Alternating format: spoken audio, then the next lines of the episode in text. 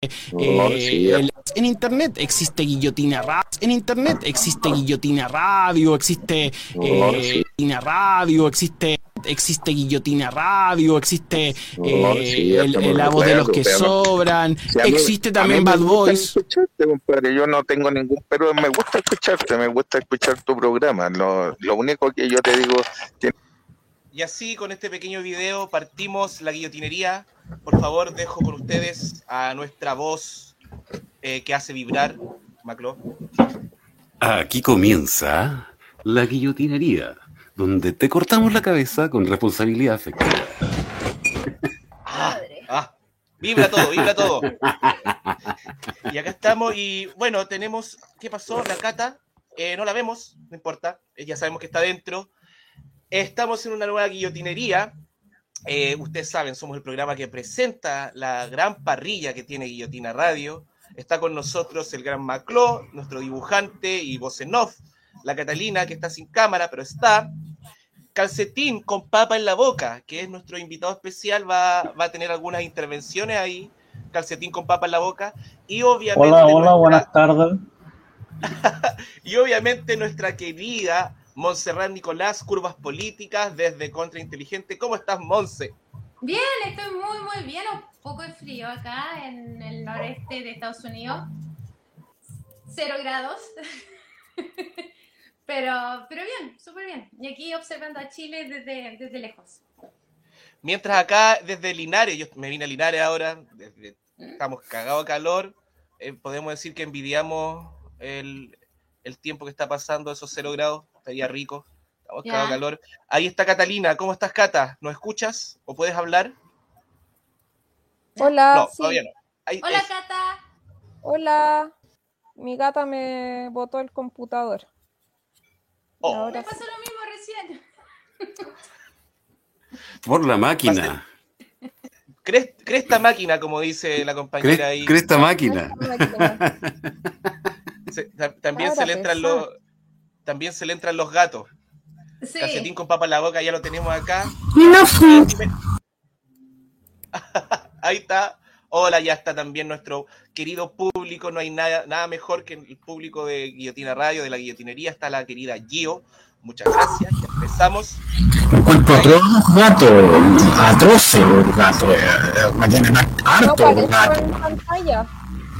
Gato en todas partes. Oye, si te rompieron la cámara web. Ese, bueno, calcetín con papa en la boca, que nos va, va a hacer alguna pregunta. Es favorito de todos los niños del 20%. Calcetín con papa en la boca. Porque somos igual que Fabricio Copa, que perdón, que Copano, somos muy inclusivos y tenemos acá a nuestro a nuestro nuestra, cuota de inclusión del mundo ABC1, así que ahí tenemos a Calcetín con papa en la boca. Te agradecemos, Calcetín, por estar con nosotros. Y bueno, vamos al tiro nomás. para los que no cachan. Voy a hacer llegar mi boleta de honorarios próximamente. Muy bien, él cobra, cobra en UF igual que. Sí, cobra, cobra en UF igual que María Paz Interior, que es la coaching espiritual de, de nuestra querida Cata. Así que bueno, eh, vamos al tiro y más que presentar al contrainteligente, decíamos, queríamos presentar a la querida sola en este programa, a la, querida Montserrat. Eh, y sabéis que todos me preguntan cuál es la profesión de la Monse. Disculpa, yo no, soy, no ando pidiendo títulos ni nada, pero me lo han preguntado, porque dicen, oye, tan interesante esa cabra. mi vida académica. Claro. No tengo profesión. No tengo profesión. Yo tampoco. Tampoco no tengo patria. Pero sí, si quieren saber dónde he estudiado, he estudiado en cuatro diferentes universidades. Eh,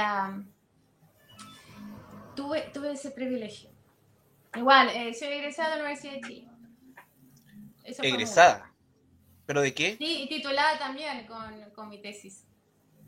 Ah, como, como buena, buena alumna de, o estudiante de la Universidad de Chile, me demoré un poco más de lo que debería. Eh, y ah, con esas cartas de reincorporación que son famosas Universidad de Chile. Ah, mira, ya. Esto, he estudiado de todo, porque no me podía decidir. Bueno, yo creo que a varios... Hasta por ingeniería comercial de la católica. ¿En serio? Porque quería estudiar economía, entonces como que no, me dieron así, estudio, estudio diferentes casos y mucha administración de empresas y como que eso no era lo mío, yo quería estudiar macroeconomía. Y me di cuenta que en Chile igual se estudiaba eso después, um, como posgrado, como se dice hoy en día, Ah, y eso. Pero estudiaba mucho. Y hoy el día que, dejé la universidad dije que nunca más. Después de 10 años en la universidad encontré que ya era demasiado. Sí, bueno, eh, hay, hay personas que tienen esa posibilidad también de seguir estudiando eternamente, hacer doctorado y estar ahí. Ahí entró la Cata y la podemos ver. Eh, Hola Cata. Hola, Ya, pues, Ahora para que ¿qué nos tal. Monse? muy bien, gracias. ¿Y tú? Bueno, bien también. Accidentada.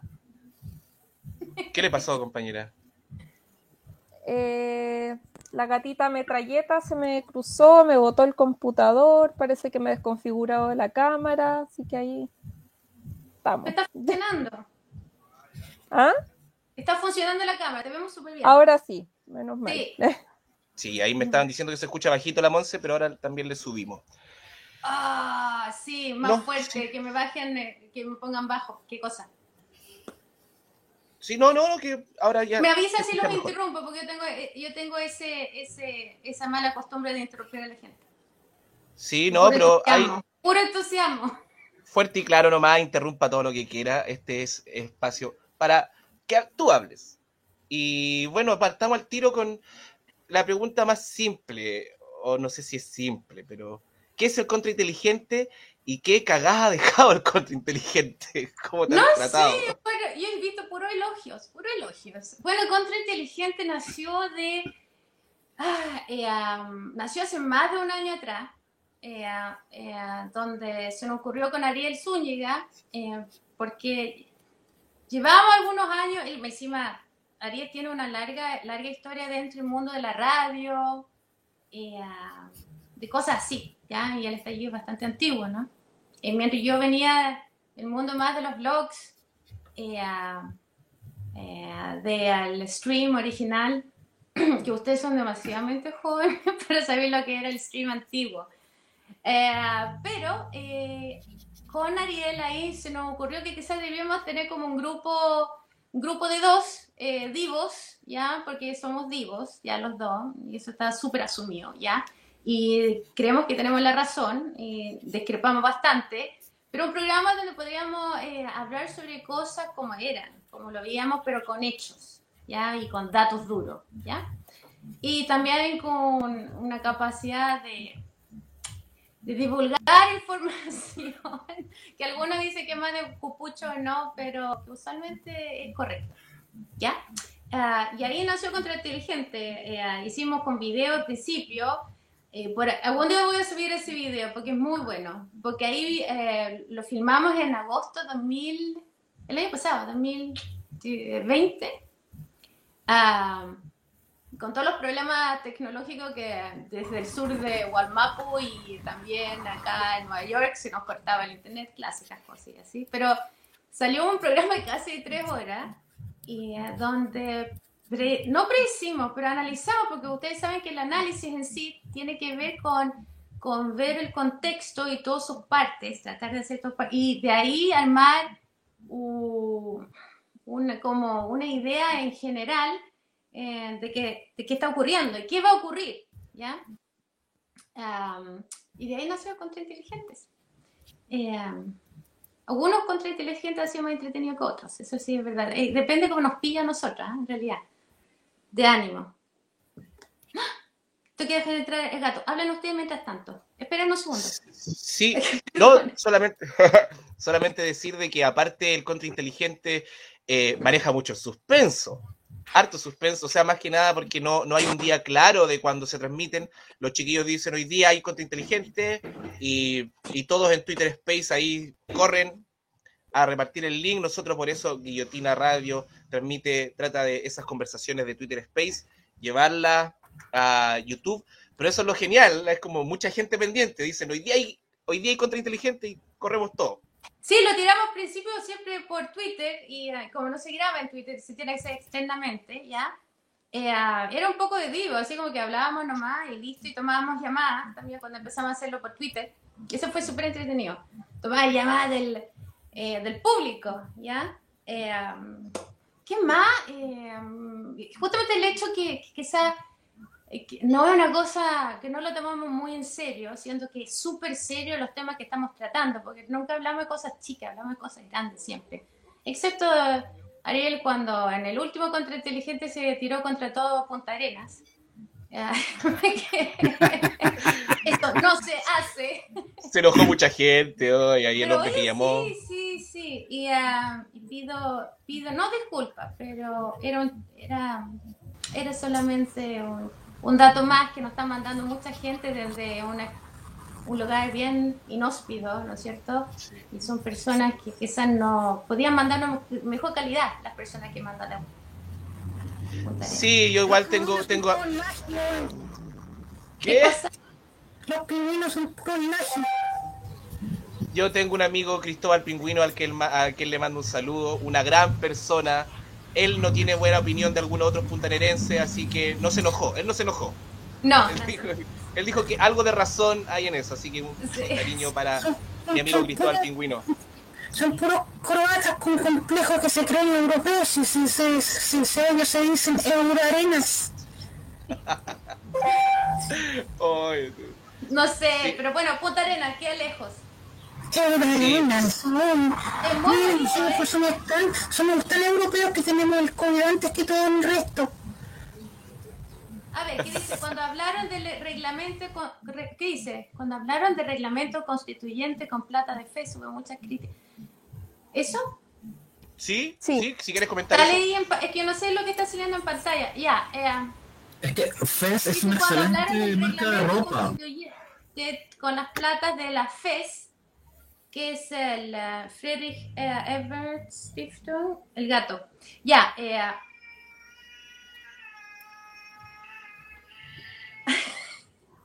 Perdón. Hubo muchas críticas. Eh, no sé si hubo muchas críticas. Yo creo que la gente no entiende eh, que existen diferentes formas de intervenir en un país. Existe la intervención militar, que es la abierta, la que todo el mundo reconoce inmediatamente, ¿ya?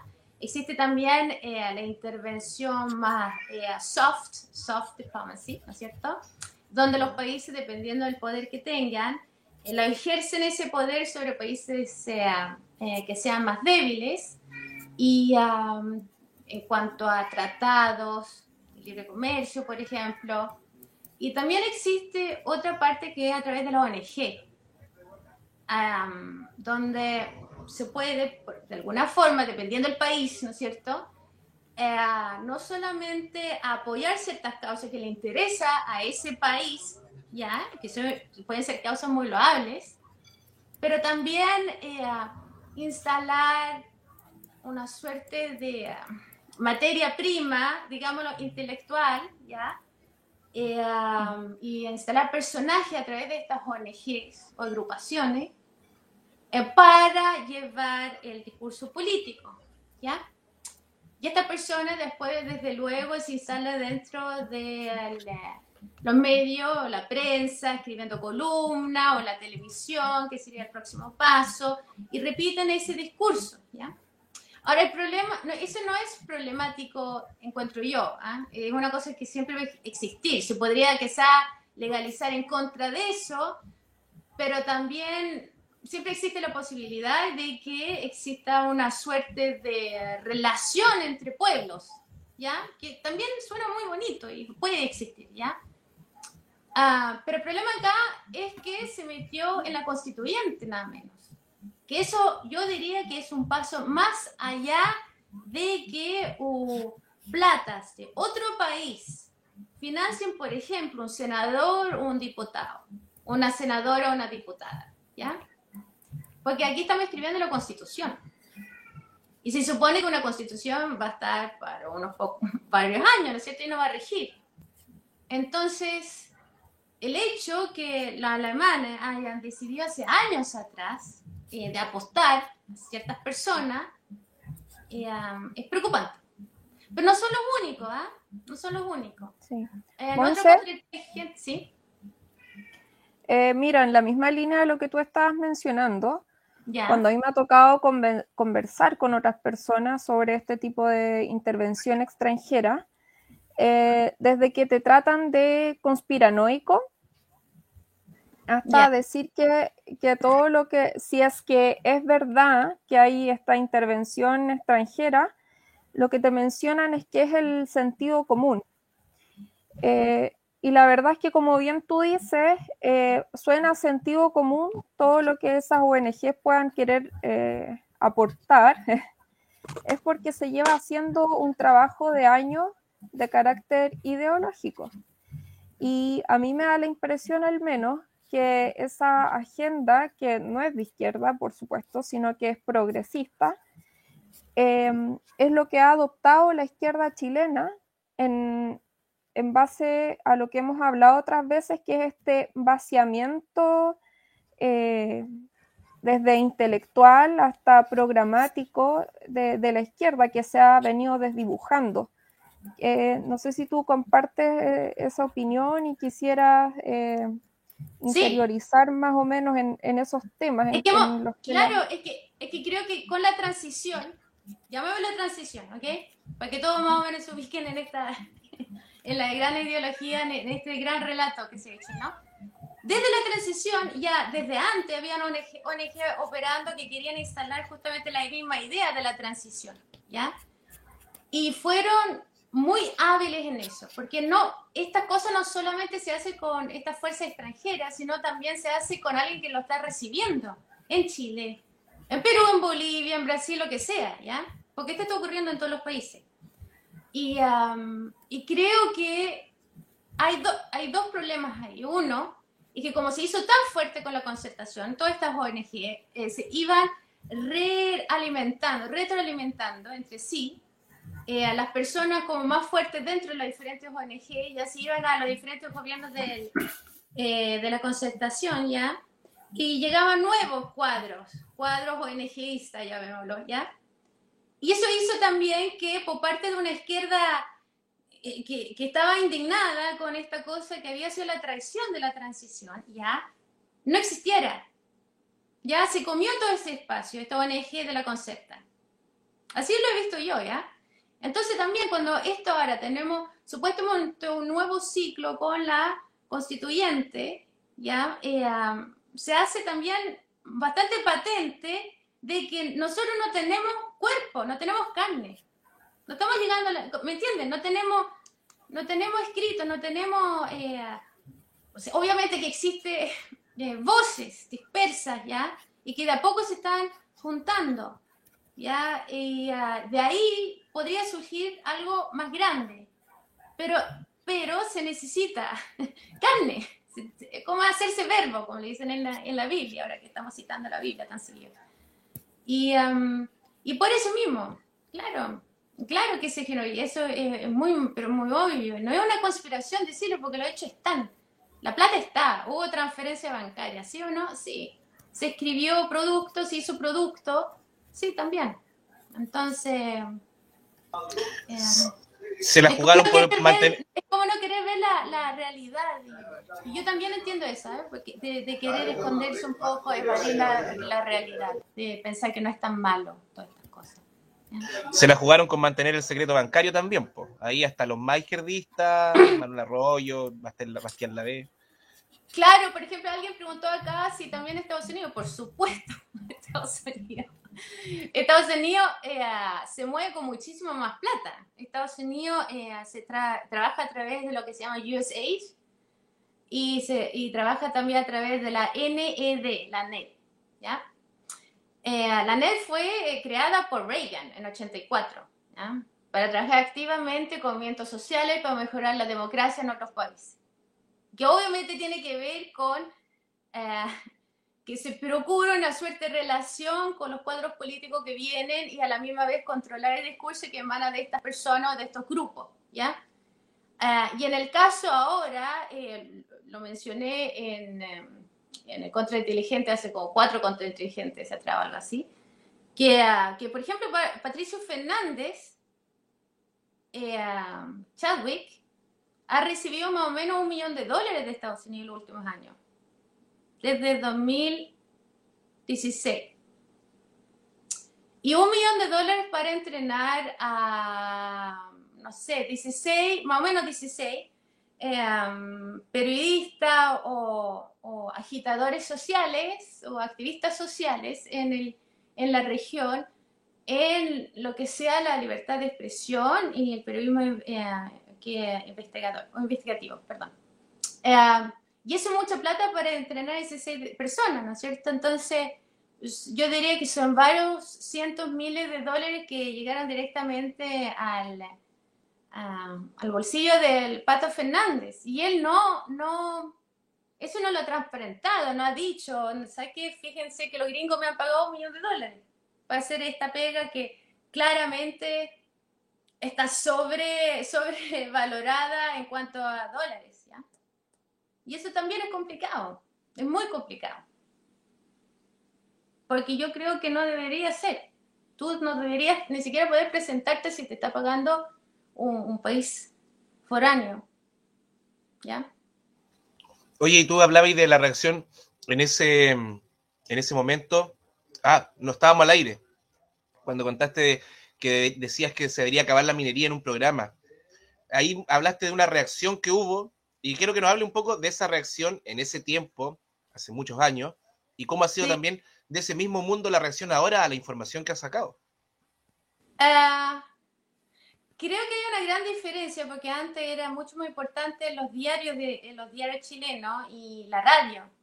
Tú sabes que con la con la pandemia em, hay un problema gigantesco en la radio porque la gente paró de escucharlo en el taco, ¿ya? Entonces bajaron los avisajes, eh, uh, parece que es grande el problema en sí, lo que yo he escuchado desde gente del mundo de la radio, la difusión.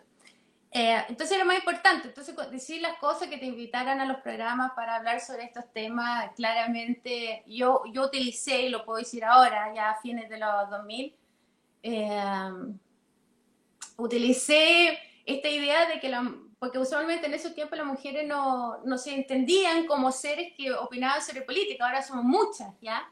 Pero en ese tiempo eran muy, muy pocas las que hablaban. Y eran muy pocas las que hablaban desde un punto de vista de crítica, ¿ya? Sobre la mm. sociedad chilena. Eh, y yo me colgué de eso, ah, de, que era mujer, eh, eh, mandaba fotos así súper antiguas, donde salía regia estupenda y joven, ¿ya?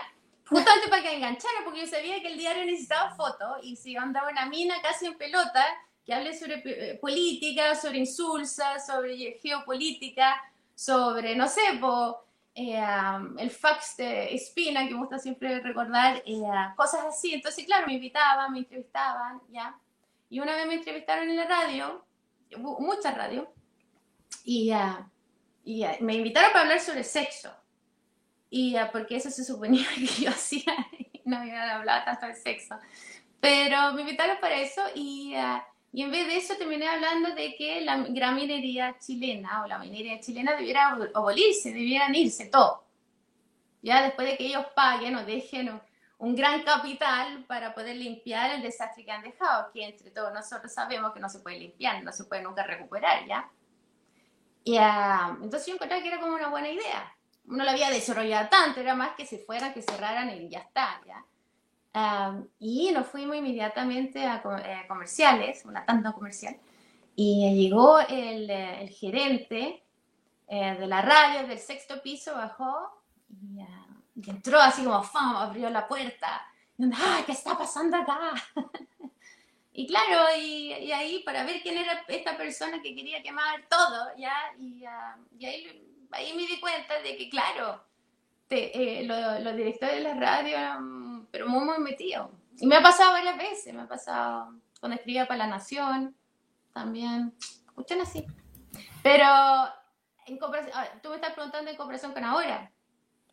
Eh, creo que lamentablemente hay que elegir, y yo elegí hace mucho tiempo atrás, de que yo no iba a depender de la buena disposición o la gracia de ninguna persona en Chile. Y yo tengo el privilegio de poder ser independiente. Entonces yo puedo, también puedo decir cosas que yo sé que muchos de, de mis compañeros y compañeras no pueden decir porque ellos dependen de, de, ese, de, ese, de, la, de la pega, de que no los echen y todo. Y especialmente ha sido así con el periodismo, ¿ya? Em, o sea que uno quema puentes, pero problema de ellos, no mío. Pero una decisión, es, como, em, es, un, todo un tema, sí.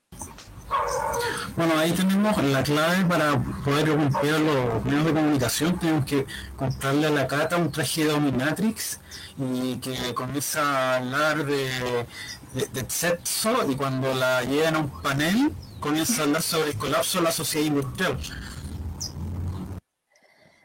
Oye, Monse, sí, eh, precisamente hemos visto a muchos periodistas, incluso de La Nación Domingo, que han sido empujados, han tenido que transitar desde el periodismo político y luego precisamente a punta de lo que tú dices, de una mano muy pesada desde el punto de vista editorial, han tenido que transitar hacia la farándula. Eh, bueno, tú como dices, has tenido la suerte de poder eh, trabajar independiente y, poder salir de eso. Eh, bueno, me gustaría saber hacia dónde te, fuiste tú en, primera instancia cuando, cuando decidiste salir de, los medios masivos. Es que yo, que yo empecé al revés, no, no, yo empecé escribiendo en 2004 en mi blog, se llama Curvas Políticas, ¿ya? Y por varios años no tenía, no tenía foto, ni siquiera tenía mi nombre, ¿ya? Y cuando salió mi nombre, entonces pensaban que era un hombre, porque como yo me llamo Monserrat Nicolás, entonces pensaban que era Nicolás Monserrat, que, que existe como nombre, como personaje, es un escritor de 1800 y algo, ¿ya? Que escribió novelas de navales, una cuestión así, no sé, ya, eh, que obviamente tenía que ser hombre la persona que escribía, porque ¿cómo? Escribiendo sobre política, imagínense, en 2004, 2005, una mujer escribiendo sobre política no podía ser, no podía ser, ¿ya? Um, y hemos llegado bastante lejos, encuentro. Eh, ahora, la vagina no te hace feminista, pero bueno, en fin, ese es otro tema. En todo caso, empecé y empecé a escribir, escribir y, y, era muy, muy, muy productiva. Y tanto sí que llamé la atención, empecé a llamar la atención y así llamando la atención a la revista, a, a los diarios, empecé a trabajar para ellos, escribiendo columnas, justamente desde Estados Unidos, sobre Estados Unidos y la región. O sea, yo hice el camino inverso. ¿Me entiendes? En vez de empezar dentro de un diario y, ir escalando, empecé a hacer así, creando mi propio nombre. O sea, tenías tu, prestigio desde antes y eso te permitió entrar luego a, los medios masivos.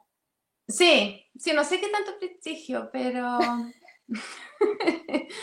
pero sí, me encima, siempre con la actitud de, ah, Mira, yo no me crié en Chile, o sea que yo no, no, tengo ese pecado, no pecado, hacíamos otra cosa, original de tenerle ese terror que te instila, eh, que te meten adentro, en los huesos, en el alma de una dictadura, ¿ya? Em, o sea que tampoco tenía mucho miedo de hablar. Y hasta el día de hoy, ahora han cambiado las cosas, ¿ya? Eh, yo tengo muchos amigos de, mi edad eh, que son muy que piensan como yo, pero son muy recatados. Y siempre hay una suerte de autocensura que siempre anda dando vueltas por ahí. Eh, y creo que eso también ayuda en algo, no sé, puede ser. Oye, ayer está, acá nos, caracterizamos por hacer harto feedback con ahí, con lo que preguntan en el chat. Y ya nos están preguntando, Felipe Zúñiga dice, pregunta para la Monse, paralelismos entre Boric y Trump. Me fui, cambié a, a de tema, pero... Ya, otro tema. No sé. Yo creo que, mira, siento que yo he trabajado en campañas políticas. Eh, eh, cada campaña es única, ¿ya? Ahora, existen los flojos que, que importan manuales de, de, otras campañas, eh, que ya vimos en Piñera 1 en 2009, ¿ya? que importó un manual entero desde Estados Unidos y, y, eso fue replicado después rápidamente por el resto de, de la llamada derecha chilena. Eh, después también Bachelet utilizando muchos guiños a la campaña de Obama, de lo que había funcionado y lo que no había funcionado. Igual yo creo que estas cosas como caen, caen un poco, mm, como que se convierten, son plásticas, no son, no son autóctonas, no son como genuinas del contexto chileno de, de hacer campaña o de, de ser real, ¿ya? Pero mucho marketing político y los últimos 10 años se ha convertido en una cosa, en una industria gigantesca en realidad. Lo que antes era que una, la campaña era imprimir folleto, era, era la puerta a puerta, eh, pasó por la tele, ya ahora es casi completamente una cosa de salir todo lo que puedas en la tele abierta, eh, porque eso penetra muy bien. Eh, radio, es una cosa horrorosa escuchar radio Bio Bio hoy en día, mm, porque todas las tandas cada cinco minutos son puro aviso de cast, ¿ya? Ah, ¿Qué más? no sé, no, yo no veo similitudes ahí, ¿ya?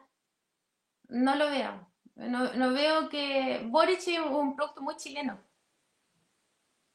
ahí dice. por eso mismo es un desastre. dice ahí que, es la campaña sentimientos versus temas concretos. Es como lo, ahí lo apunta Felipe Zúñiga. Esa idea de no decir nada si Trump. Mira, primero que nada, Trump no pensó que iba a ganar. Él, él estaba haciendo esto como negocio, ya como igual como Parisi eh, parece el que mejor lo ha entendido, ¿ya? Que, que, esta cosa es un negocio, ya las campañas son negocios, siempre han sido negocios, ya, eh, lamentablemente. Y por eso mismo que se insta, instauró hace más de 100 años atrás, eh, casi 100 años atrás, perdón, la ley electoral, la primera ley electoral en Estados Unidos, justamente porque había una relación muy, muy cercana entre, entre las elecciones de la democracia liberal ya y y grandes empresarios de la mafia. ¿ya? Eso fue hace 100 años atrás. Yo no creo que ha cambiado mucho. ¿ya? La campaña ahora en Chile eh, están carísimas, son millones y millones de dólares, lo que antiguamente no era así. Entonces tampoco había mucho que ir a cortar más que, eh, no sé, tener a los diputados y los senadores escribiéndote, eh, tú le pasas las leyes y lo pasaba, y pasaban las leyes, ¿ya? Como lo hemos visto, por ejemplo, la ley de pesca, ¿ya? Y esa relación. O sea que le salía barato a los empresarios. Ahora hay otra relación. Pero en cuanto a, decía, de, de no tener un mensaje claro, no propuestas claras, eh, yo creo que las últimas dos semanas de, de la campaña Boric eh, sí ah, proponen cosas, pero proponen cosas que no son, no son cambios sustantivos grandes. Es como status quo lo que está proponiendo. Y, sí, ah, y en ese caso, yo Quería hacer una pequeña interrupción nomás, eh, que recién nombraste a Bio, Bio y acá una persona del público dice, hola a todos, me gustaría que se hablara de la situación laboral de los empleados de Radio Bio Bio. Si tiene información, hágala llegar acá y la leemos al final. Eso. Ah, sí. ¿O no? Porque sí. Igual se sabe cómo son esos negreros, o sea, tienen, tienen un alto prontuario, creo yo, Radio Bio Bio, ¿no? ¿Qué opinas de eso, Monse? Yo cuando voy a Chile, voy a Chile muy seguido, y cuando voy a Chile pongo la radio, y hay algunos reporteros que no paran de trabajar, trabajan día, tarde y noche. Yo digo, ¿cómo? no sé. claro que son negreros, pues. Si Moscate necesita, como, no sé, tiene como pinta de ser amarrete. Pero además, claro, y creo que además pagan muy poco a los periodistas. Y yo creo que los periodistas se mantienen ahí porque precisamente después, no sé, de, de salir de esa radio, tienes de todas formas un, un buen currículum. ¿no? La radio es sumamente popular y uno lo nota, no sé, en las mañanas si uno lo escucha, eh, yo escucho creo que solo Radio Bio Bio, eh, llama gente y llama gente de todos los sectores. Entonces, eh, creo que por eso es que los periodistas soportan ese tipo de condiciones laborales tan abusivas o precarias, derechamente. Es que también el mercado chileno es enano ya han cerrado casi todos los diarios, ¿ya? Eh, por ejemplo, que la, tercera ya no llega a regiones, creo que el Mercurio está como tambaleando también, eh, que, son, bueno, son relaciones públicas de la empresa, de los empresarios, pero, pero antiguamente existía, existía aunque sea un poquito más de, de diversidad dentro del mercado, ya no existe eso. Mientras tanto, las universidades durante varias décadas, décadas se dedicaron a producir y producir periodistas. O sea que grande es el gremio. Yo no soy periodista, pero anda, siempre lo Me contaron que, que, que, a Roberto Concha le pagan con tarros de jurel. ¿Qué? Dijo que a Ruperto Concha le pagan con tarros de jurel. Bueno, entrevistado una vez a don Ruperto Concha, dice que hasta el día de hoy nunca le han puesto ninguna... Es lo único, lo único que yo podría valorar de la radio Bio Bio es que tiene a Ruperto Concha y que le han seguido pagando. Creo que fue un acuerdo con, con Mochati padre y creo que dejó un acuerdo legal. Entonces, donde gracias a ese acuerdo legal con, Mochati, legal con Mochati padre, no le han puesto la guillotina al queridísimo Ruperto Concha. Sí, él, él habla sobre, eh, sobre temas internacionales, ¿no es cierto? Sí, sí. Sí, pero hace años atrás, hace años atrás yo recuerdo que eh, dejé de escucharlo en algún momento porque era para llorar el programa, o sea, hablaba solo de la crisis climática y la verdad es que no se, no se metía mucho en temas más políticos y ahora último, que el país ha estado mucho más movido políticamente, creo que ha, sido capaz de, hablar más de, aquello. Pero estuvo años solo hablando de la, de la crisis climática y ahora se terminar llorando. Lo es, lo es. La cosa que, por, ejemplo, ahora estoy investigando el, tema de la familia de Cass, y no solamente la familia de Cass, que, está salpicando lejos. ¿eh? En Alemania, por ejemplo, eh, pas, estaba pasando piola todo hasta que se dieron cuenta que, ups, se está produciendo un ejemplo para el mundo, siendo que ellos tienen un problema justamente de, la, de una extrema derecha que, que, que están, está compuesto entre, entre los nietos, los hijos y nietos de los antiguos nazis, los que estaban en el gobierno de, de, de Hitler, eh, de Third Reich, y, um, y, y, otros colgados nuevos, ¿ya? tremendamente agresivos. Y, um, se están dando cuenta que se está produciendo justamente un ejemplo democrático, se supone, supone, democráticamente elegido en un país. Puede ser Chile, podría ser cualquiera, pero es hijo de nazi. Entonces se está normalizando esto. Y eso es problemático. Es muy problemático para Europa. O sea que en, en Alemania ya muchos periodistas que están metidos en esta cosa de cast y, uh, y uh, yo creo que luego no hemos topado, uh, porque mi investigación muchas veces la hago solo, pero también con mucha ayuda. ¿eh? Y no hemos topado con una lista donde sale el papá de, de, de, José Antonio.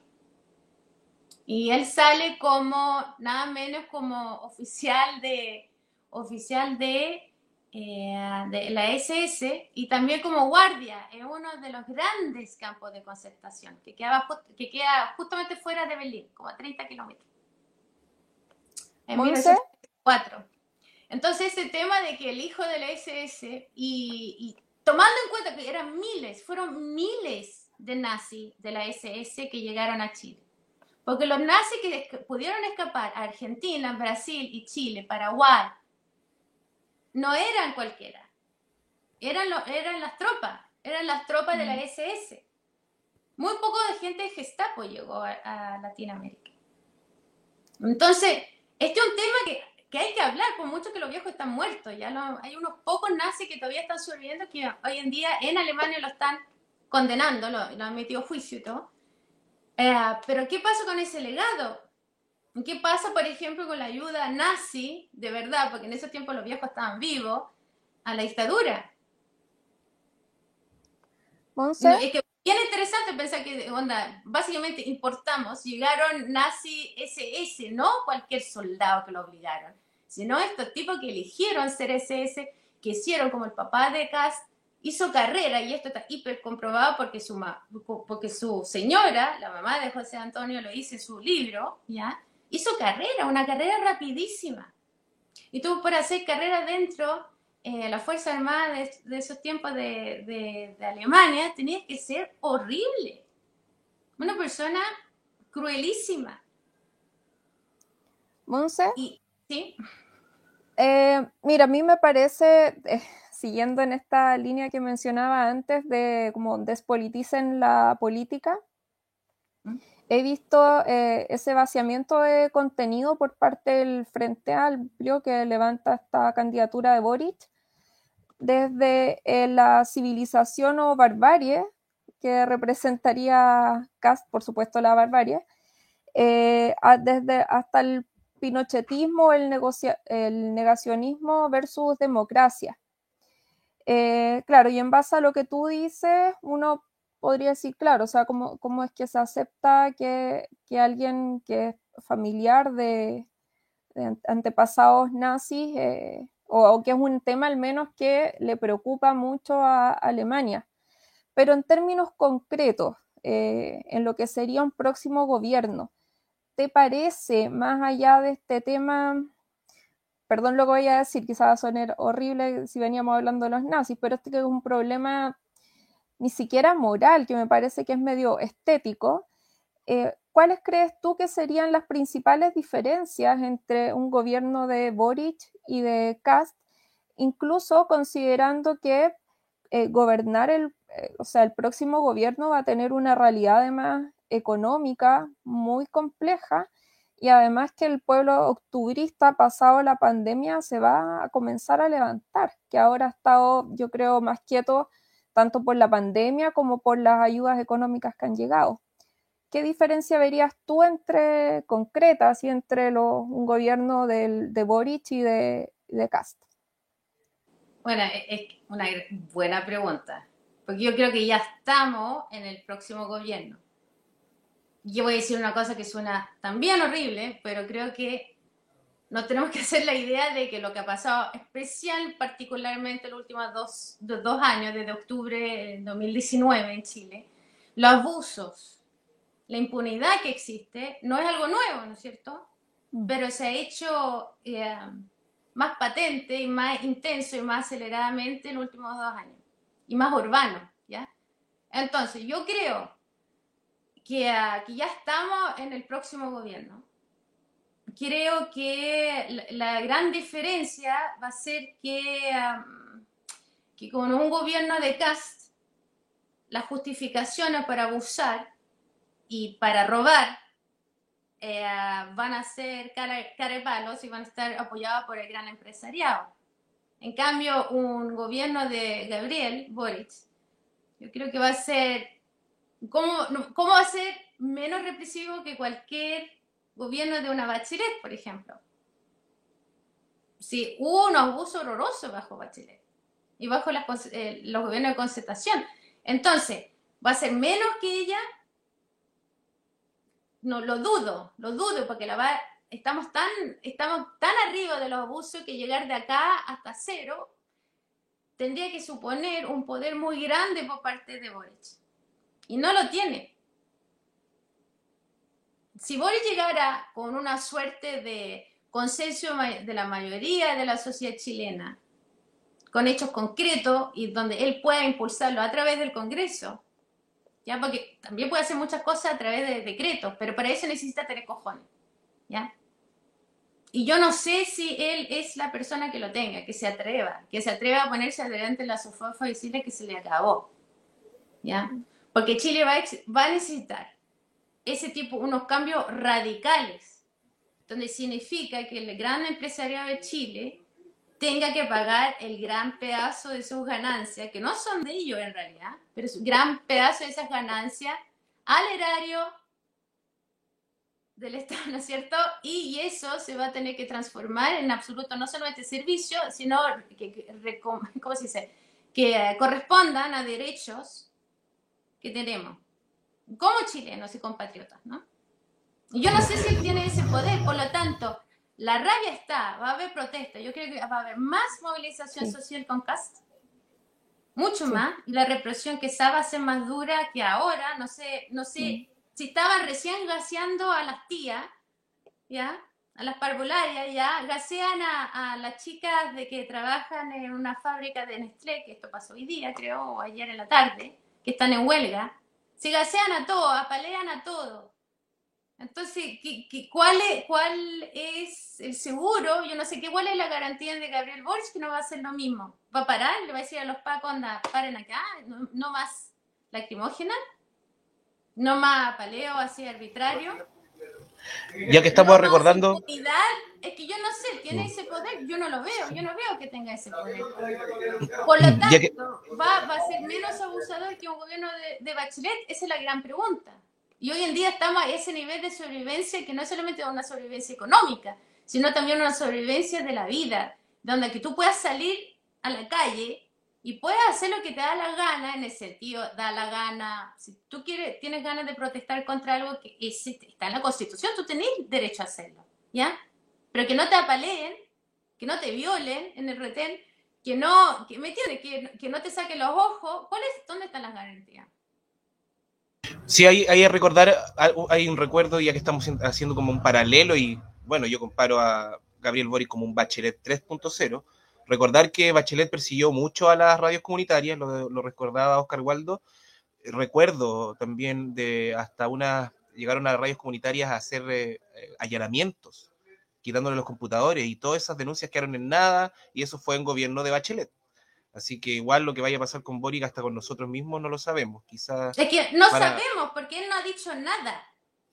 A mí me da absolutamente lo mismo si él está buscando el voto evangélico, los 15% que es del, de, los votantes del universo de los votantes chilenos, ¿ya? A mí me da lo mismo. Pero lo que yo quiero, si yo quiero seguridad, no sé si Boric me lo va a dar. La seguridad es que no me vayan a matar si yo salgo a protestar. Que no violen a la hija de la vecina ¿Me entiende? ¿Dónde está esa seguridad? Porque él ni siquiera ha tenido los cojones para decir, esto soy yo, esto es lo que yo voy a hacer y que esto tiene que parar ahora. No lo ha dicho. De ninguna forma, yo no lo he escuchado, yo sé que no lo ha dicho, bueno, se atreve. Y si no se atreve ahora en campaña, y esto yo estoy hablando desde el punto de vista de, mi experiencia en el mundo político, ¿ya? Si él no lo dice en campaña, no lo va a hacer. ¿Me entiendes? En la campaña es cuando tú eres de lo más avanzado, cuando tenés, cuando andas con, con, esa, no sé, con, esa energía de tratar de convencer, convencer al resto para que vote por ti, ¿ya? Y no lo ha hecho. Entonces, yo lo digo, así onda, Boris, ¿cuándo? Porque ni siquiera él me está dando garantía. Mientras casi que no está dando garantía que va a seguir igual, mínimamente igual y que sea peor. ¿Y qué es peor que esto? Si Chile está muy mal. Esa, es la pregunta, es como todos hablan del advenimiento del fascismo como si el fascismo no estuviera acá, como si no hubiesen sido más de más que creemos de 60 los asesinados después de, la revuelta del estallido popular. Entonces, a mí me revienta esa cuestión porque yo todavía no entiendo qué hacía la UDI desde 1990, 1990 mi tío metido en el Congreso, ¿qué es eso? Puedo entender el negociado de tener los senadores vitalicios por unos años. Eso lo puedo entender, porque son los milicos que estaban soltando e, e, ese poder administrativo. Se puede entender ese trueque. Pero aceptar que un partido como la UDI, que es, son los mismos y siguen siendo los mismos, si la ruleta está metido en el segundo piso, ¿ya? Está metido como senadores, los hijos de, se procrean, crían, crían. creado, weón, exactas copias de ellos. Que ahora no tenemos que mamar por 30 años más. Entonces, era inaceptable entonces con la traición de la transición, inaceptable que se aceptara algo como la UDI. ¿Ya? Y ojo, en Alemania, haciendo que el nazismo, símbolo, decirlo, suspirarlo, hablarlo, está esto completamente prohibido, igual le aparecieron estas fuerzas políticas ¿ya? Fascista, neonazi, no sé si son tan neonazis porque son los familiares, ¿ya? Los nazis, igual le aparecieron, igual está metido, en, en, el Parlamento, en el Subcongreso, ¿ya? En el Riksdag. Entonces, tampoco las leyes no pueden eh, proteger en contra del fascismo. Es decir, es inaceptable que existan, que sigan caminando en la calle, que existan como partido, la UDI. Y Renovación Nacional va por más o menos los mismos lados, porque ellos también, ellos también tienen gente que andaba en, eh, ¿cómo se llamaba? En Chacarillas, en 1977. ¿Qué se ha imaginado? Yo a estar todos presos. Y listo, sí, pues entonces, eh, es lo que pedimos para esos fascistas cárcel. Porque no viene de ahora, ¿me entiendes? Entonces, cuando a mí me están diciendo, Cas, Cas es hoy en día, el, eterno el candidato, ¿ya? Porque es el, el, el hermano menor de Miguel Cast. Ya, solamente por eso. Porque los Cast tienen, porque Miguel Cast y los Cast tienen como esta aura dentro de la UDI, dentro de la gente que igual le presta apoyo, porque son los mismos. Si el Partido Republicano es la UDI, solamente son los locos del, del partido que hacen hacen tanta wea junta, incluyendo este Kaiser, por ejemplo, burlándose de, no sé, pero son estupideces, lo banal que es, es tremendamente violento. Entonces, ellos hacen, actúan en la realidad chilena y hacen que la gente la UDE parezca sensata. Que tú miras a la Evelyn Matei como una señora sensata. Y no, no es sensata. Estos son unos gángsters que se mueven a base de avaricia, y que ellos tienen solamente un objetivo, es hacerse ellos más ricos, hacer a sus familiares más ricos, quizás sus amigos también, mientras que no se, no, no, no, no se traicionen, ¿ya? Y entre medio puede estar como la gran masa chilena. Y si la masa chilena trabaja y hace que ellos se conviertan en más ricos, estamos bien. Tenemos paz, tenemos estabilidad. Y si esa gran masa se revela, no quiere, gasemos eh, tiremos los gases lacrimógenos, apelemos, soltemos los perros de los carabineros. Que otro tema de una cantidad de gente desclasada que insoportable, ¿ya? Son los perros de ellos, son los guardianes privados, que ni siquiera lo pagan ellos porque son demasiadamente, perdón, cagados. Para pagar las cosas ellos mismos. Lo paga el Estado. Esos son lo que son. Entonces, ¿va a ser peor? Por supuesto que va a ser peor, pero en el sentido eh, económico, porque lo que van a hacer, van a endeudar a Chile, si es caso, se lo puedo asegurar, que van a endeudar a Chile tres veces más de lo que ya está endeudado hoy en día. O sea que en dos años más vamos a estar a nivel Argentina. Ya estamos llegando a niveles de Argentina. Entonces, eso por parte de economía. Y después nos van a venir del Fondo Monetario o, o, su equivalente, que son los chinos. Mm. El Banco de Desarrollo Chino, que está metido en Chile hace meses. ¿Qué pasa con los chinos? Pero bueno, los chinos, y los chinos, ¿ustedes creen que los chinos van a decir, onda, tómate uno, no sé, pues 10 mil millones de dólares? Y sin condiciones. son buenos los chinos. Somos sinófilos acá. Pero ese es el tema, entonces es súper, Catalina, es súper buena la pregunta. Es súper buena, porque a mí no me da nadie. Y, no, y yo no estoy llamando a anular, no estoy llamando a no votar. Hagan lo que quieran. Cada uno es dueño de su cuerpo y dueño de su voto. Y vote como quieran pero después estén, dispuestos a defender ese voto o defender también lo que viene y poner el cuerpo. Porque veo mucha gente que llama, llama a la gente a, las barricadas, etcétera, pero tampoco sale. Sí. Montserrat, sí. Eh, recién tú hacías mención em, a este matrimonio que tenemos desde bueno, toda la concertación que se demostró eh, entre los grandes grupos económicos chilenos y este consenso binominal, eh, incluso han habido grandes hitos. Yo creo que uno de los más importantes fue cuando Longueira salvó a Ricardo Lagos luego del caso Mopgate.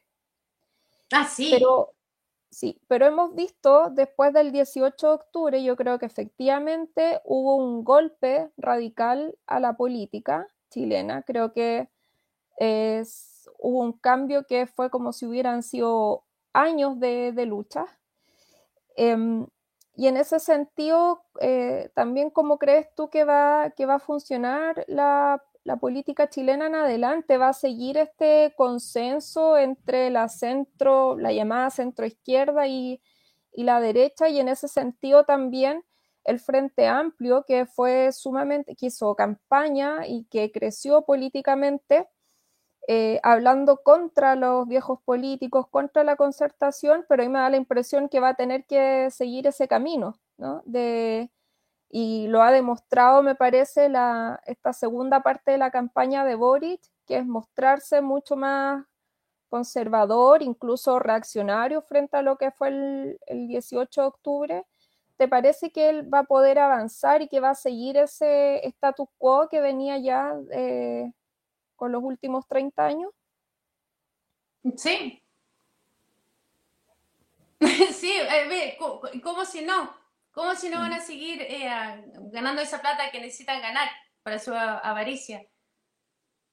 Tienen que hacer, tienen que llegar, como le dicen, acuerdos políticos, que es una wea al final. Mira, ¿sabes qué? Eh, es el problema, si nosotros seguimos pensando en, la misma, con la misma lógica de los últimos 30 años, o desde la transición, en la misma lógica de la transición, ¿ya? Eh, estamos destinados a, autodestruirnos, ¿ya? Está claro, nos queda 20, 30 años eh, en este planeta como lo conocemos, ¿ya? Eh, y ninguno, y, y, este, este pacto de la transición no nos va a salvar.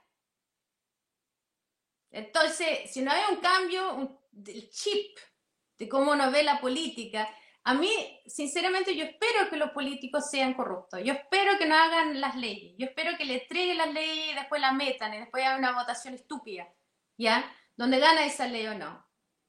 Yo espero eso. Tengo cero ilusiones, pero me da un poco lo mismo porque hemos llegado a un punto donde, donde no podemos retornar.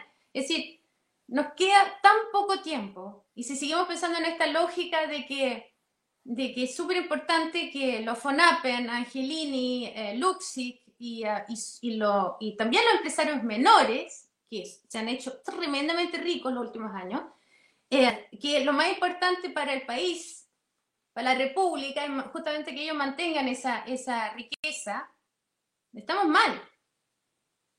Tenemos que cambiar el chip, tenemos que empezar a, decidir de cómo lo vamos a hacer a nivel local. Y, no tan, y es una fuerza política en sí, de estar organizándose alrededor de la sobrevivencia de lo que viene. No sé no sé si se entiende. Bueno, Mm. El acuerdo del 15 de noviembre creo que ha sido muy eh, representativo de, esto que tú dices, ¿no? Que, ¿no? que no va a cambiar mucho las cosas, porque fue un acuerdo entre, como dice Salazar, la autodenominada clase política. Mm, pero era esperable, sí, está en su naturaleza. No pueden hacer otra cosa que no sea eso, y que lo hicieron muy rápido, ¿ah? Porque Estados Unidos también le dijo a Piñera, o arregláis esta cuestión ahora, o, simplemente te soltamos, te, vamos a hacer caer, ¿ya? Entonces, ¿qué hacen? Corren, porque eran ellos también, porque era, la exigencia era que también cerraran el Congreso y llamaran a nuevas elecciones. No era solamente sacar a Piñera, sino también eran nuevas elecciones, un nuevo Congreso, una nueva discusión, una nueva Chile que, un nuevo Chile que queríamos discutir, ¿sí o no? Y obviamente que tenían que hacer ese acuerdo, sí, eso era esperable. Lo que no se esperaba, encuentro yo, era que, por eso me llamó muchísimo la atención de que Gabriel Boris estuviera metido ahí. No porque yo creo que él es una persona muy diferente a su corregionario eh, de la concertación, sino porque pensé que era un poquito más pillo. bueno, de hecho, el Partido ¿Lo creíste de verdad? ¿Qué cosa? De que era más Alguna vez la ambición te ciega. Sí. Bueno, de hecho tuvo compañeros que fueron eh, efectivamente más pillos, eh, que firmaron igualmente ese acuerdo, como eh, Giorgio Jackson, pero decidió no salir en la foto. Entonces la idea que queda es que todo lo hizo Boric. Y el Partido Comunista, que además me parece que tomó una posición bien cómoda, porque ni siquiera apareció sabiendo el, resultado que, vendría luego de ese 15 de noviembre. Sí, sí, también se sabía lo que iba a pasar después, modificando ese, acuerdo en noviembre, ya modificándole en, el Congreso, y fue modificado. Ahí donde apareció Chadwick con su exigencia y se tenía que llamar de una forma, no se podía llamar asamblea de ninguna forma. ¿Qué le importan los nombres en Chile? ¿Desde cuándo? ¿Y cuándo hemos sido tan, tan exigentes con los conceptos políticos? Pero no, no, no podía llamarse a la asamblea y ahora sabemos por qué. En todo caso, eh, era esperable, eh, es una cuestión de, de que tienen que hacerlo porque ellos no entienden, no tienen otra forma de actuar. Oye, y Montserrat, ¿y qué es lo esperable ahora? Porque igual ustedes hicieron con el, con el mismo Ariel, hicieron esta como habían cosas que se esperaban, obviamente no se sabía qué eh, ONG en específico iba a llevar, iba a hacer esta pega de hacer el reglamento, tú fuiste cubriéndolo de a poco, fueron saliendo los datos. ¿Y qué nos podía adelantar? ¿Qué es lo que pensáis tú que se viene ahora con, con el, el, trabajo de la convención? Ya se vio que está haciendo y que no, no hay, no tiene para las personas, en realidad, para las asambleas que estamos, no hay ninguna importancia de lo que está haciendo la convención, que es como se decía, que cayeron en la irrelevancia. ¿Cómo crees tú que va a seguir esto? Y, y qué va a pasar también cuando nos toque hacer el, el plebiscito de salida. ¿Cómo veis todo, y teniendo en cuenta todos los datos que nos has dado tú relacionados que rumbo colectivo, financiado por la FES, la NED y todos esos intereses con Atria? Toda esa gente. Puede llegar a, a mira, en cuanto a la, la, nueva constitución que se está escribiendo, yo creo que onda, justamente la, toda esta idea de que no es tan relevante, ahora sí, sí se convierte muy relevante, porque ahora ellos tienen que empezar a entregar, ¿cómo le llaman? Los insumos, ¿no es cierto?, del famoso proyecto de la nueva constitución. Y ahora sí que es súper importante eh, poner ojo hace varias semanas también al Congreso de las leyes que están sacando. Y no estoy hablando del matrimonio igualitario, por favor. No, estoy hablando de otras leyes. Sobre el agua, sobre el manejo de los bosques. Cuestiones así, ¿ya? Que quedan como leyes que van a ser aún más dif difíciles de cambiar en el futuro, ¿ya? Y si eso va acompañado con una constitución que si bien puede tener otro nombre, que si bien no está escrito en 1980, pues se puede dar que es peor que la de 1980.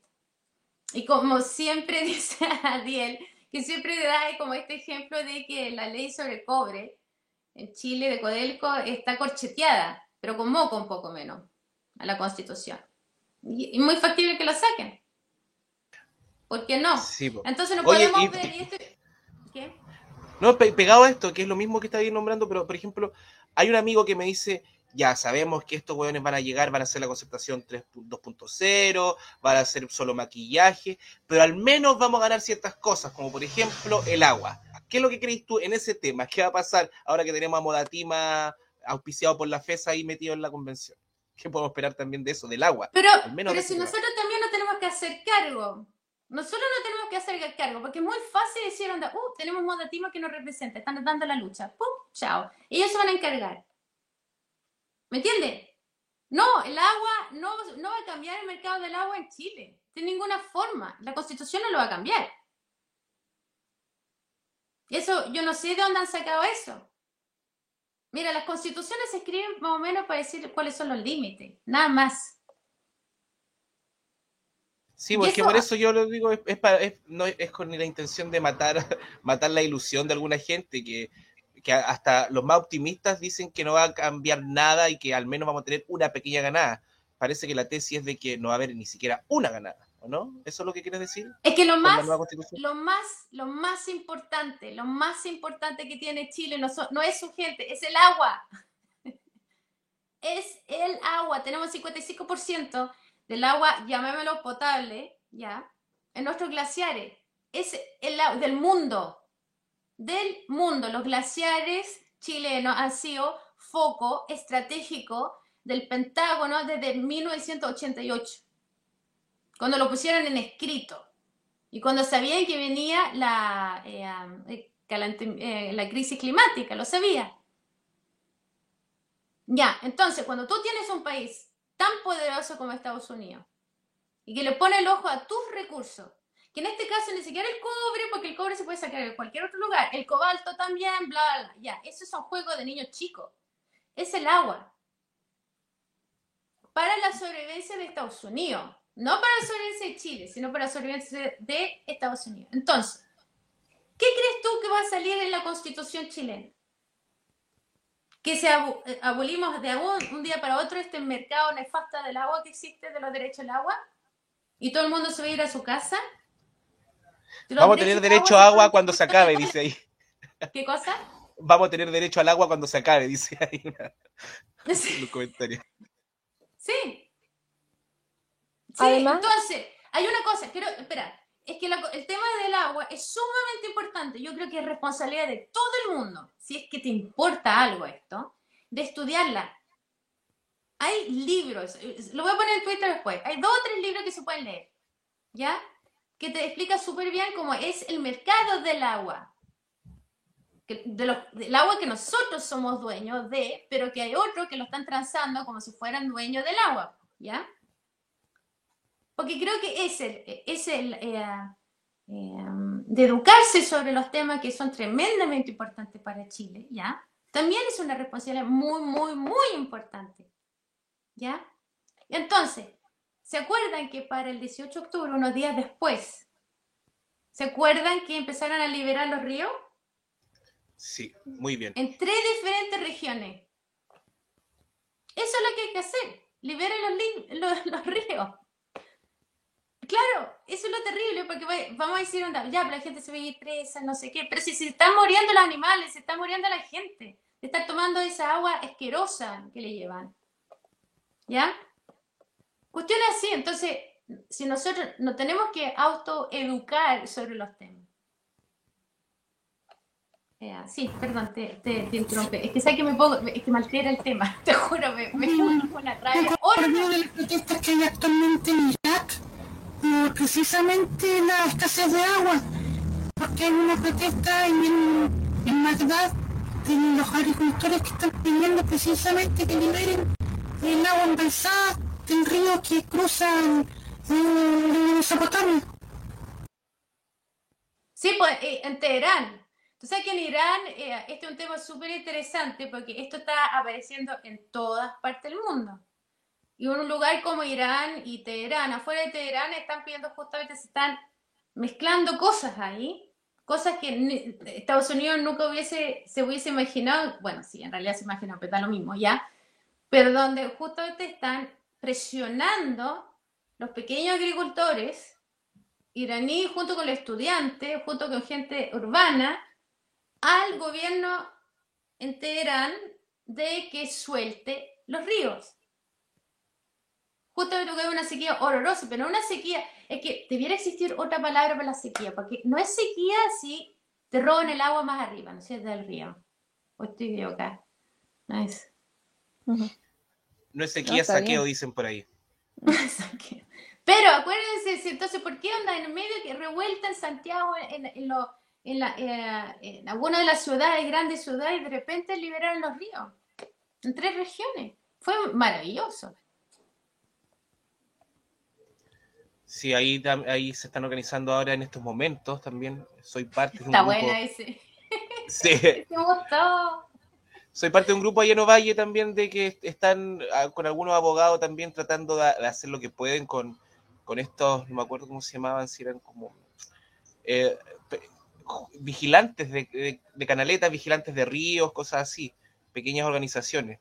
Y ahí también ahí es donde lo encontraron en Paiguano, si no me equivoco, en, y en Guamal, por Guamalata también creo, encontraron algunas algunos de estos sondajes que por los que roban agua, de estos ilegales, que lo hacen escondidos. Así que también esa es como una de las formas. O sea, Pero no es tema nuevo. ¿ah? Es un tema que No, se viene sí. desde siempre. Es solamente que estos cultivos gigantescos y donde ya los terratenientes ya son una cuestión de millones de hectáreas, ¿ya? Que la cosa ya no da para más. ¿ya? Pero, pero la pelea de, la- de los canales, siempre, siempre, siempre están. lo- eh, las carpetas judiciales están llenas desde los tiempos de la colonia. O sea que tenemos experiencia en eso como, como, como país. Sí, por ejemplo, ahí dice alguien que en la Patagonia casi todos los, los Mm. ríos están rematados, sí. Y ahí están Montserrat. también rema- rematando terrenos. Sí, Em, aparte de lo del agua, ¿cuáles crees tú que van a ser los próximos recursos nacionales a los que se les va a echar mano y que van a estar en un, con los que vamos a estar además en un problema grave como país? Mira, si no se entiende a los recursos naturales como,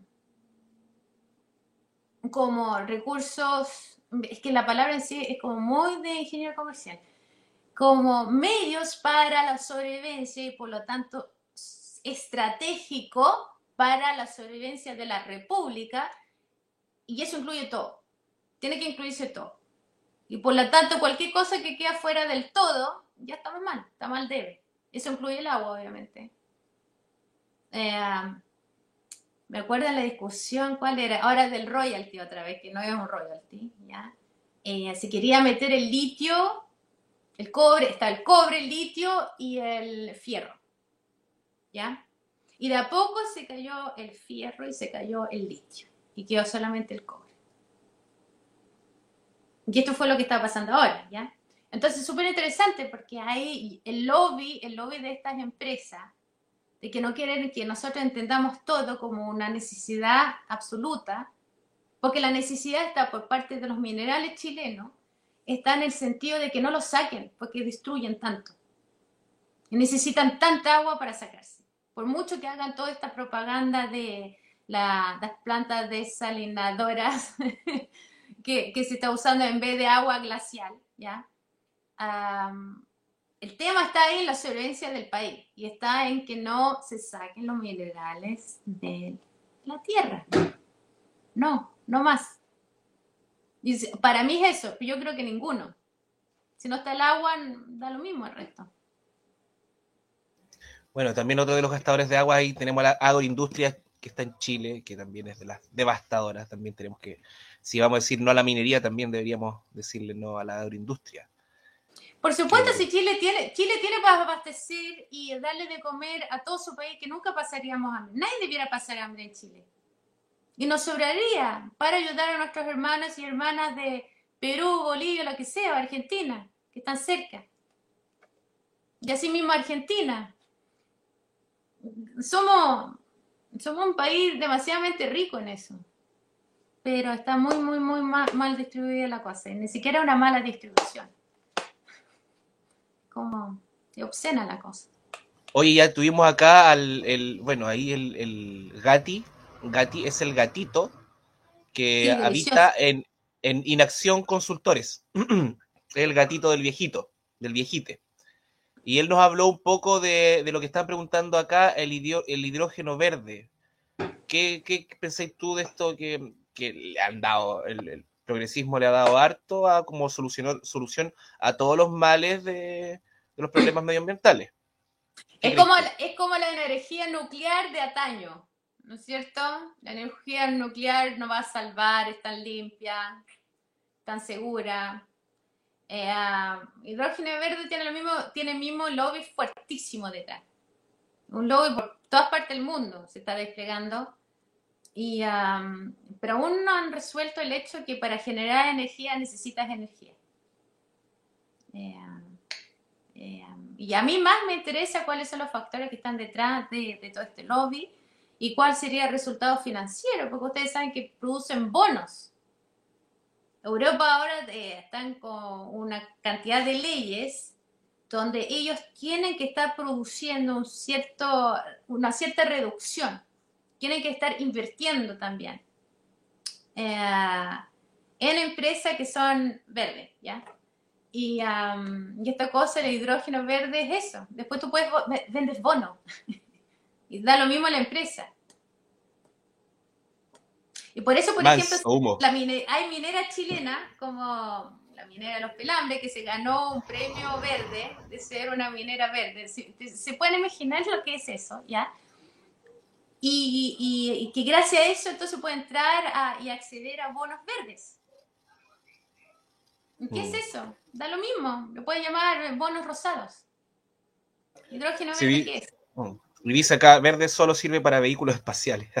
Acá Matías Hagel dice la producción de una tonelada de hidrógeno verde a través de la electrólisis requeriría 9 toneladas de agua. No sería suficiente con desviar un río cercano.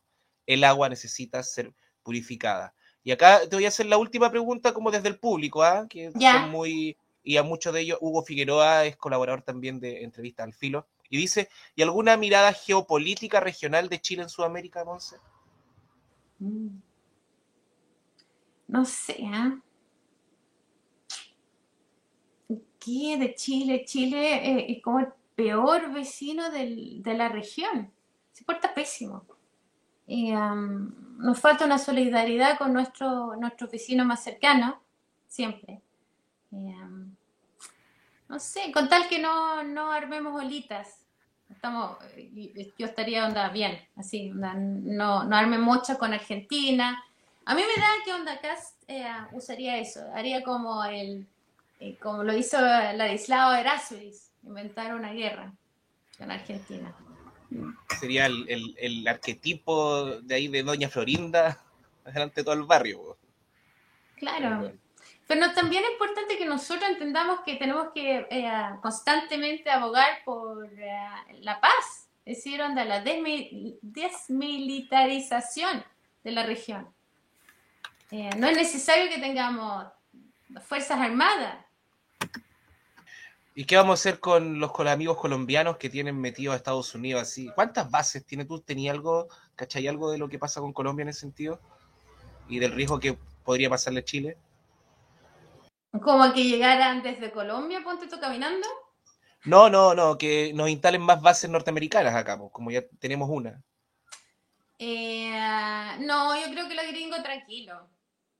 Mientras nos portemos bien, estamos mm, cero problema. Si- imagínate, nosotros somos una base naval en realidad para Estados Unidos. No nos- sí, bastante angosto el país. concordemos, ¿no es cierto? Pero todos los, todos los años se hace UNITAS, que es este ejercicio mm, marítimo.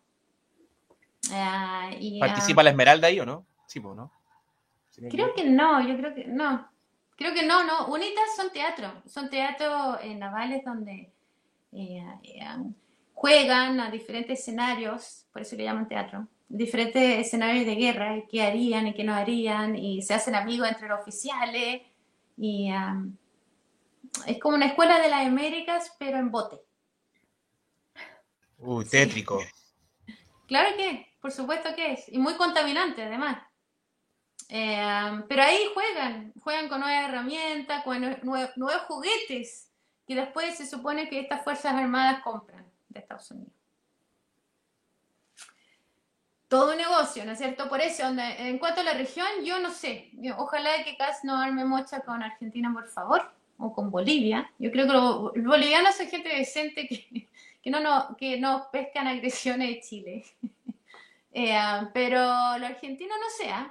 Y, ah, y ahí nosotros tenemos que estar firme, firme anda con el pueblo argentino también de no pescar esas cosas. Hay, mucho, hay Oh. muchos intereses creados también. Hoy nos llegó un comentario de Twitch, aprovecho a hacer un pequeño corte de que se conectan a Twitch, tenemos tres seguidores, la hicimos hace poquito, pero ya llegó un comentario ahí, eso me pone contento. claro que vayan a Twitch. Eh, no sé si eh, Maclón no ha hablado casi nada, yo quiero, no sé si quieres agregar algo, compañero, te habíamos tenido silenciado porque tu vecino parece que estaba escuchando un reggaetón así, pero bueno, con tutti. A ver, ¿Me escuchan ahí? ¿Me escuchan? Eh, ¿Tú me, trap, me- trap, trap.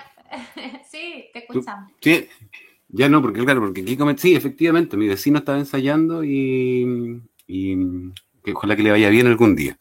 Yo creo que es primera vez que no, no alcanzo a dibujar, eh, me voy perdiendo entre tanto contenido rico, rico, rico, que, donde- no se queda en la anécdota. Me quedé, digamos, quedé con el lápiz en blanco en algunos momentos. Muchas gracias, Monserrat. Sí, difícil. Es Sí, un, igual- bombardeo de información, Montserrat, no solo de No, análisis. ¿Ya? Yo creo que me repito, tengo con el mismo discurso. No, no, todo lo contrario, todo lo contrario, sí, todo lo contrario, Me todo lo contrario. me sube la presión de una forma. que soy muy volátil.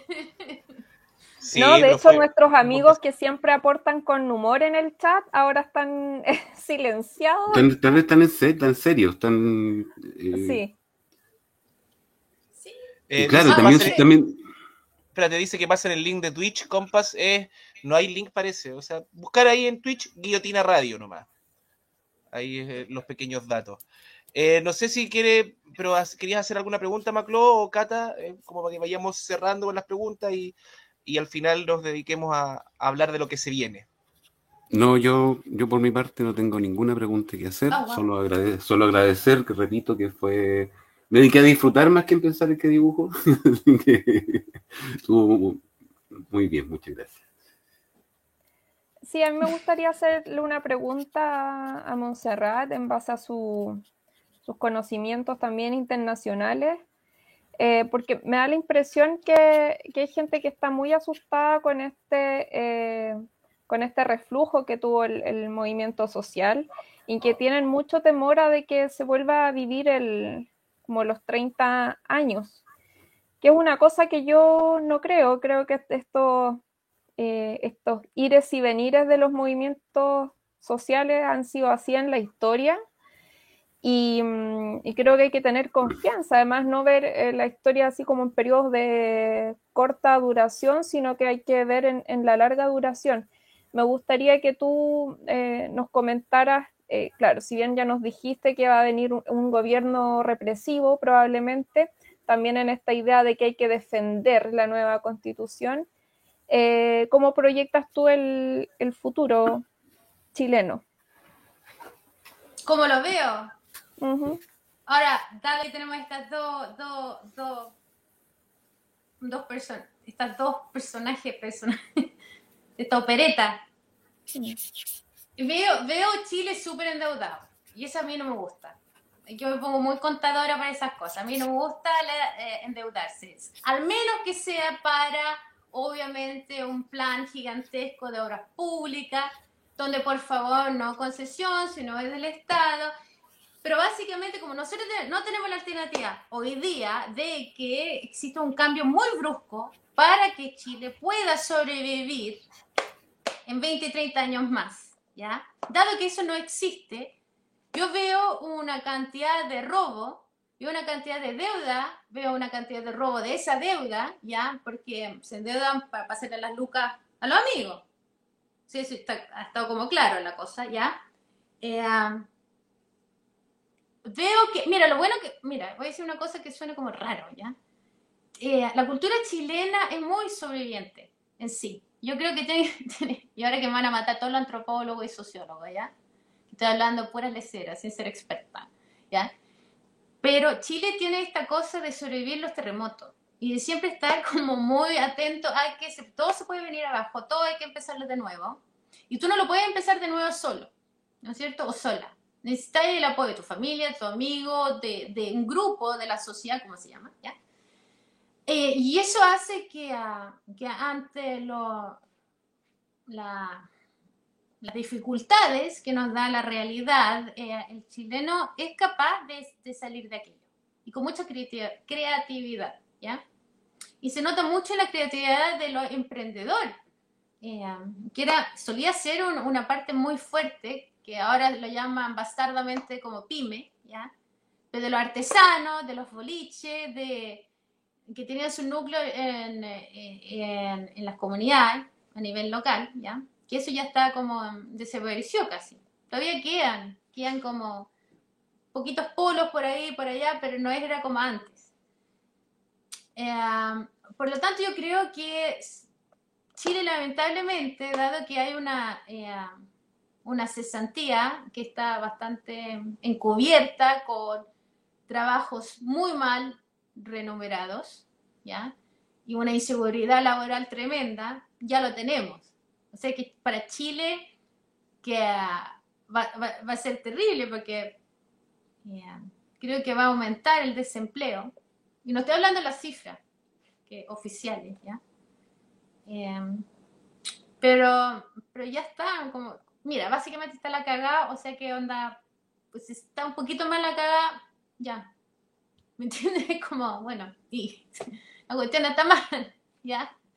Eh, y veo, y veo, veo muy, mucha cooptación, ¿eh? ojo, porque lo que tú dijiste, Catalina, de, de cómo hay que ver la historia y de los movimientos sociales y todo eso, eh, creo que si sale Boric, va a existir una cierta movida hacia tratar de cooptar, neutralizar eh, eh, cualquier asomo de, movida social que sea desestabilizante. Se va a aceptar algunas cosas, pero no más allá. ¿ya? Eh, y también, claro, esta cosa, esta idea de que hay que defender la constitución, la, la constituyente, una weá, porque yo no sé qué estamos defendiendo, porque yo no he visto todavía algo que no sea bastante tétrico en cuanto a las negociaciones que existen dentro de la CC, donde la derecha, con la concertación, llámese Frente Amplio o no, ya, em, es, es, es horrorosa, encuentro yo, porque es como, es tan burda, es tan pornográfica. Y por lo tanto yo no estoy esperando que salga ninguna cosa buena de ahí, lamentablemente. Ahora, podemos hacer presión, quizás sí, no sé. Para eso vamos a estar también en la radio guillotina. Po. Queremos también saber, eh, ¿viene algún contrainteligentes pronto? ¿Lo tienen, han pensado, han hablado algo de lo que se ve? Sí, pensamos hacer un contrainteligente ayer. Y um, ojo a todo lo escucha, nosotros tiramos cuando vamos a hacer una o dos horas antes, cuando nos ponemos de acuerdo, acuerdo con Ariel, eh, Zúñiga, Zetaina, ya. Eh, pero se nos Mira, yo me metí más, estoy investigando esta cosa de la familia Cast en Alemania y también estoy súper entretenido, muy... es como para llenarte de optimismo puro, pura alegría, pura fiesta, estudiar el tema de los nazis en Latinoamérica. Eh, y eh, bueno, lo vamos a hacer luego. Yo creo que en estos días, quizá, no sé, viernes, dependiendo. No tenemos vida social, así que da lo mismo. Vamos a estar bien atentos porque de verdad generan harta expectación los chicos. Pero vamos a hablar de las elecciones, ¿ah? Ya, mejor, mejor, sí, igual. Tenemos otro espacio ahí para hablar de esas electoralitis. Lo puedo contar ahora. Mira, son las dos cosas. Una cosa con los nazis en Latinoamérica, que yo creo que es un tema que debiéramos hablar, ¿ah? Porque me da, me da la sensación que los von también. Eh, mucho alemán nuevo que llegó a Chile, que se hizo muy rico, muy rápido y que ayudó mucho a la Junta Militar. punto. Los FONAPEN. Ah, uh, esos están, sí. Eso prestaron, oye, oiga, se prestaron los barcos, po. ¿A quién? se torturara. Ah, ah, sí, pues demás. Sí, pues los FONAPEN bien. Hasta hace poco salió el, el, el más viejo, el patriarca de los FONAPEN, ahí hablando de que hace falta otro Pinochet. ¿Para poner orden en el país? Lo guardaron un rato ahí porque los hijos están un poco nerviosos con que el papá hable, el papá Fonapen. Sí, porque son tan modernos, son businessmen. Pero yo quiero también hablar sobre otra cosa que se viene, que no porque lo que está pasando en Chile ahora, esta elección, es solamente como un pip, pip, una cosa importantísima para el país, sí. No estoy eh, reduciendo eso a algo eh, insignificante, pero dentro de, la historia grande es eso nomás, ¿ya? Y que tiene que ver con un proyecto gigantesco por parte de Atlas Network.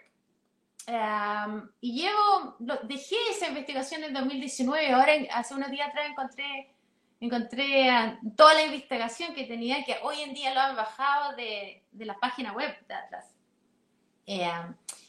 Y le puedo adelantar que Atlas Network es eh, una red internacional ahora de, de ONGs eh, tremendamente ligada con empresarios y que funcionan a través de ONG de, de, lucha, de guerra. Y son ONG que se, en vez de, no son think tanks, sino son abiertamente eh, agresivos y, y casi académicos en cuanto a crear opinión y generar espacio y masa detrás de sus ideas, donde se mezcla un poco eh, el cristianismo, eh, la avaricia como un, fin en sí mismo, ¿ya? Eh, olvídense del neoliberalismo, esto es, como, esto es lo que es de verdad el neoliberalismo, ¿ya? Eh, se mezcla también eh, intereses fuertísimos de grandes empresarios que quieren más monopolio en sus propios, propios sectores.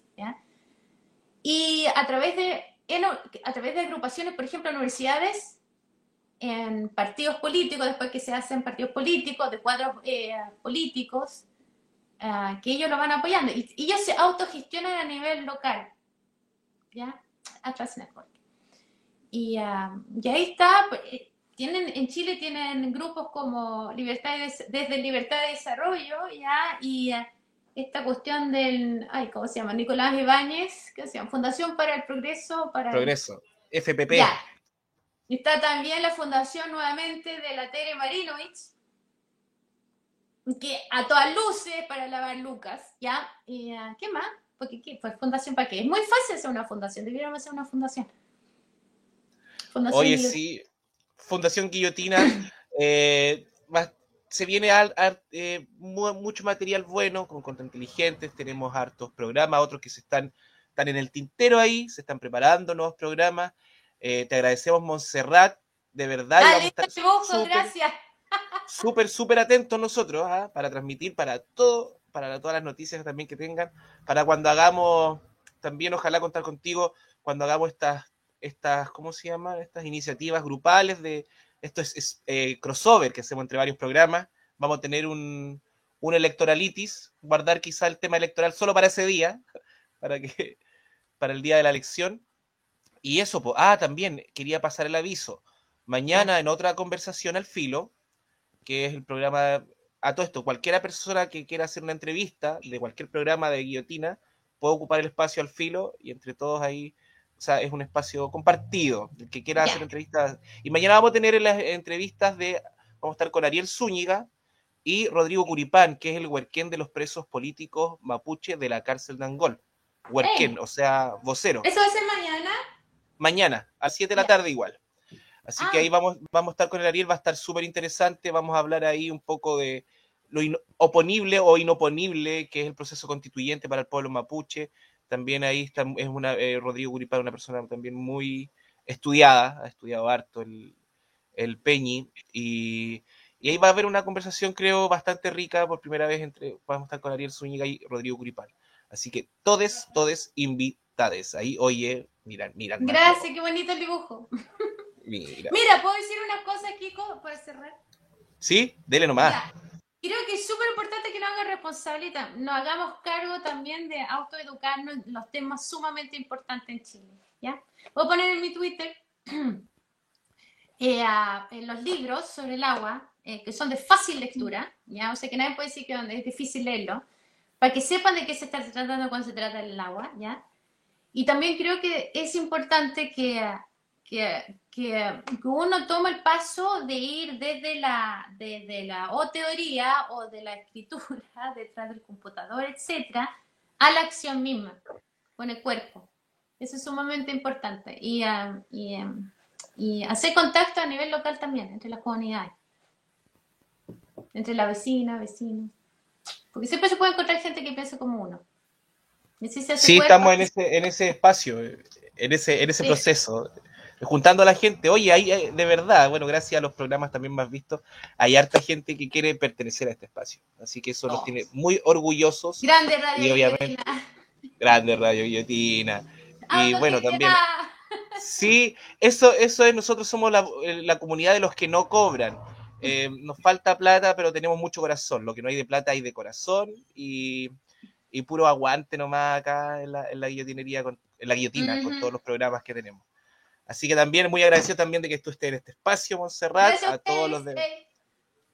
Oye, sí, yo quiero agradecer, yo sabía que Montserrat iba a ser una gran invitada, pero wow, creo que nos ha dejado a ah, todos encantados y, y me voy a tirar aquí, por mi parte al menos, yo creo que la podríamos invitar hartas veces, si, si ella puede, porque chuta, ha sido un baño de, información y de claridad.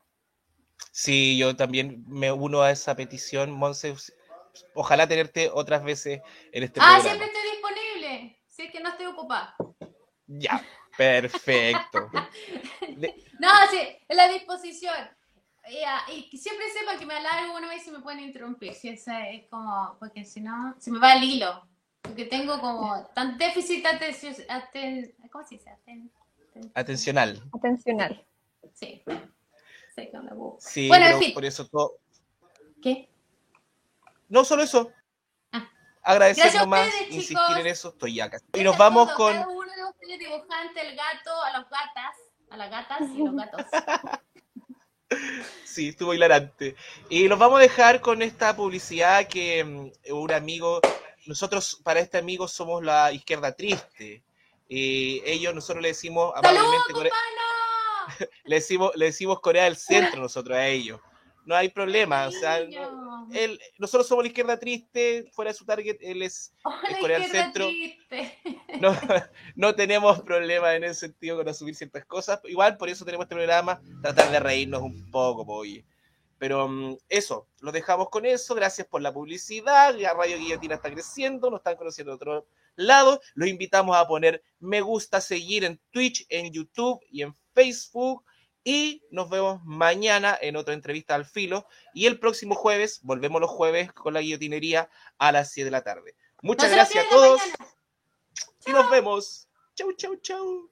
Chau. Voy a poner esto. Chao, gracias. Estamos con eh, Daniel Rola. En todo caso, también existen un montón de alternativas en internet. Existe Guillotina Radio, existe No, eh, sí, el, el la voz de los que sobran. A mí- existe también Bad Boys. compadre. Yo no tengo ningún pero me gusta escucharte. Me. Internet existe Guillotina Radio, existe No, eh, sí, el, la voz de los que sobran. A mí- existe también Bad Boys.